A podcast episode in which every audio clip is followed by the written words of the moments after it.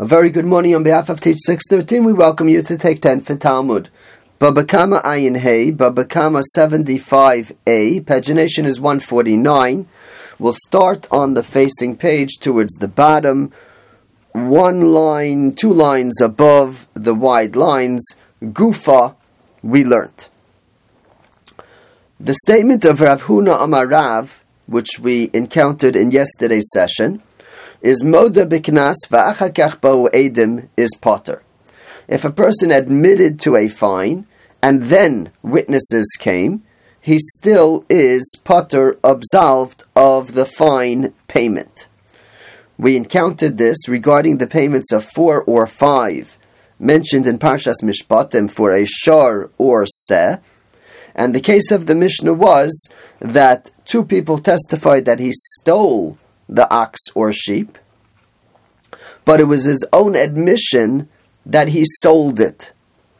That act of selling potentially could obligate him in an aggregate payment in total of four or five, depending on the case. But because he's the one who admitted to selling, even if Adim come later, according to Rav Huna Marav, he will still be absolved of the fine portion of the payment. The Gemara mentioned that the Mishnah holds a different view. The Mishnah holds that a personal admission is no different than a single witness saying testimony about something. It simply puts the topic on hold.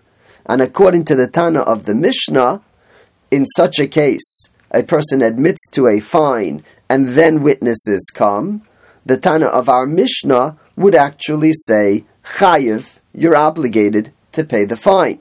It's only if we only know it from his admission, then we can't be Mechayiv. Again, Rav holds you remain absolved. Looking at the Gemara, first wide line, Esve Rav Chisda Rav Huna. Rav Chisda asked the following question to Rav Huna, based on a story.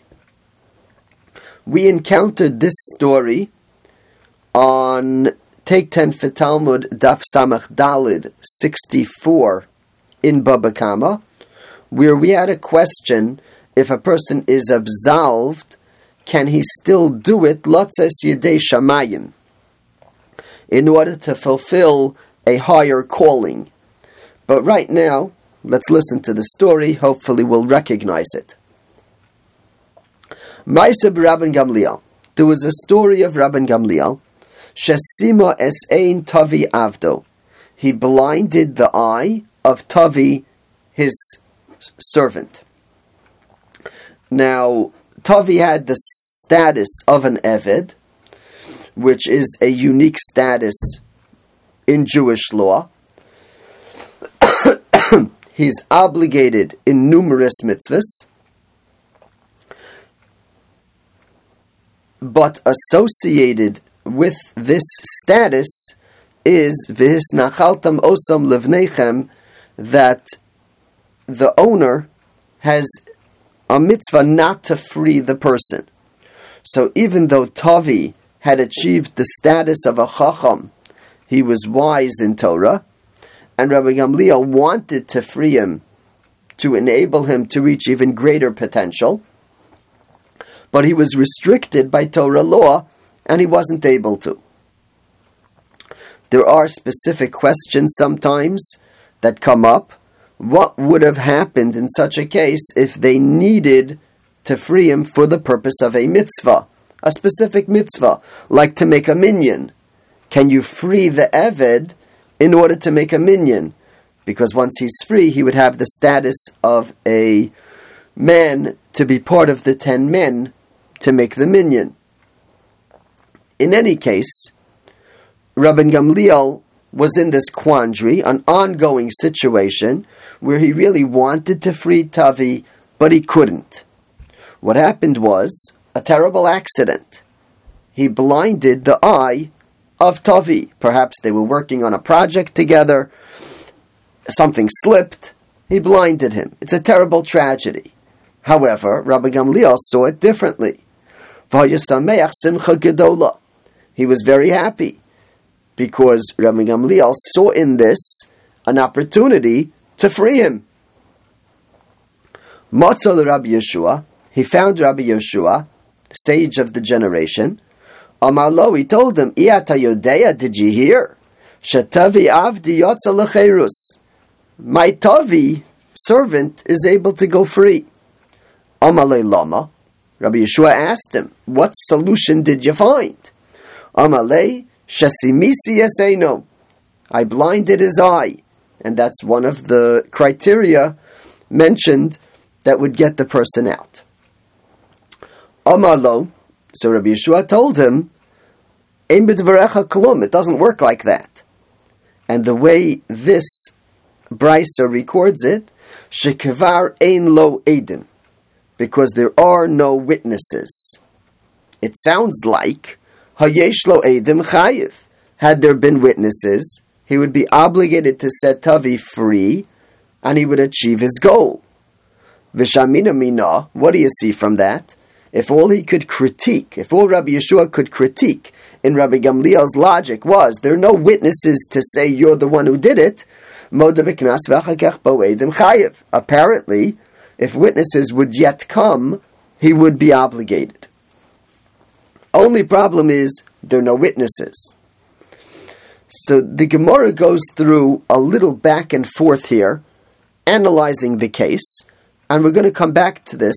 So let's pay quick attention here. Maybe Rabbi Gamliel was different because his admission was not in front of a Beis Din. So if it wasn't in front of a Beis Din, it didn't have the status of an admission, and therefore, if witnesses would yet come, they would obligate him.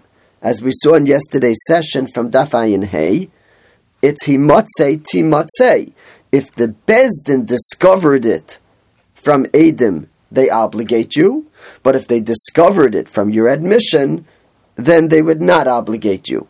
But over here, he didn't admit in Beis Din, so it wasn't the Beis Din who discovered it, and therefore it doesn't have the status of an admission to go on record to absolve him. The Gemara counters, Rabbi Yeshua Av Beis Din have. Listen, Rabbi Yeshua is the Av Beis Din. He's the head of the Beis Din. So shouldn't that be sufficient to be considered that the Beis Din discovered it through the admission? On to today's Daf Ayin Hey. Shalo bevezdin. Yes, but Rabbi Yeshua was not standing in Beis Din at the time of the conversation, and therefore it was not considered an admission in Beis Din in order to go on record to permanently absolve him, and therefore Rabbi Yeshua's words were, there are no Adim. Had there been Adim, we could obligate you and achieve your wish, but being that there are no Adim, we can't do that. Ve'atanya. There's another version of this same brisa that says, "Amalo ein klum shekevar hodis." There's nothing to what you're saying because you already admitted, and those are the words of Rabbi Yeshua. Not as we saw before. There's nothing to your words because there are no witnesses, but rather there's nothing to your words because you already admitted. And that changes the whole picture. Because Shekivar Hodis, because you already admitted, means even if witnesses would come, it wouldn't change anything because you already went on record and are permanently absolved. It appears that these two versions, these two ways of saying over the story, are a throwback to our original discussion of whether or not, after an admission, witnesses can obligate. My love, it would seem, tanoihi, it's a machlokes tanoim. Hi Tana, one opinion says, Damar shikvar ein edim there are no witnesses. He's saying that you would be obligated after the admission if witnesses would finally come. Fahaitana and the other opinion, the Amar Shekvar Hodis, who says it has to do with admission. Potter is holding that once the admission is on record, even witnesses coming wouldn't change anything. You're already absolved. And that would seem to be a nice stopping place in this Gemara, validating both opinions. And if you want to paskin, you paskin further, but nothing in this brisa would indicate one way or another, because there are two views. One view is shekvar hodis, an admission permanently absolves, and one version is shekvar ein lo edim, there are no witnesses, but had there been witnesses, you would be obligated. But the Gemara continues. Lo, no, that's not the way to understand these two versions. Everybody agrees that admission and then witnesses is still absolved because the admission makes an impact. And the disagreement, which is the two versions of the brisa, has to do with this.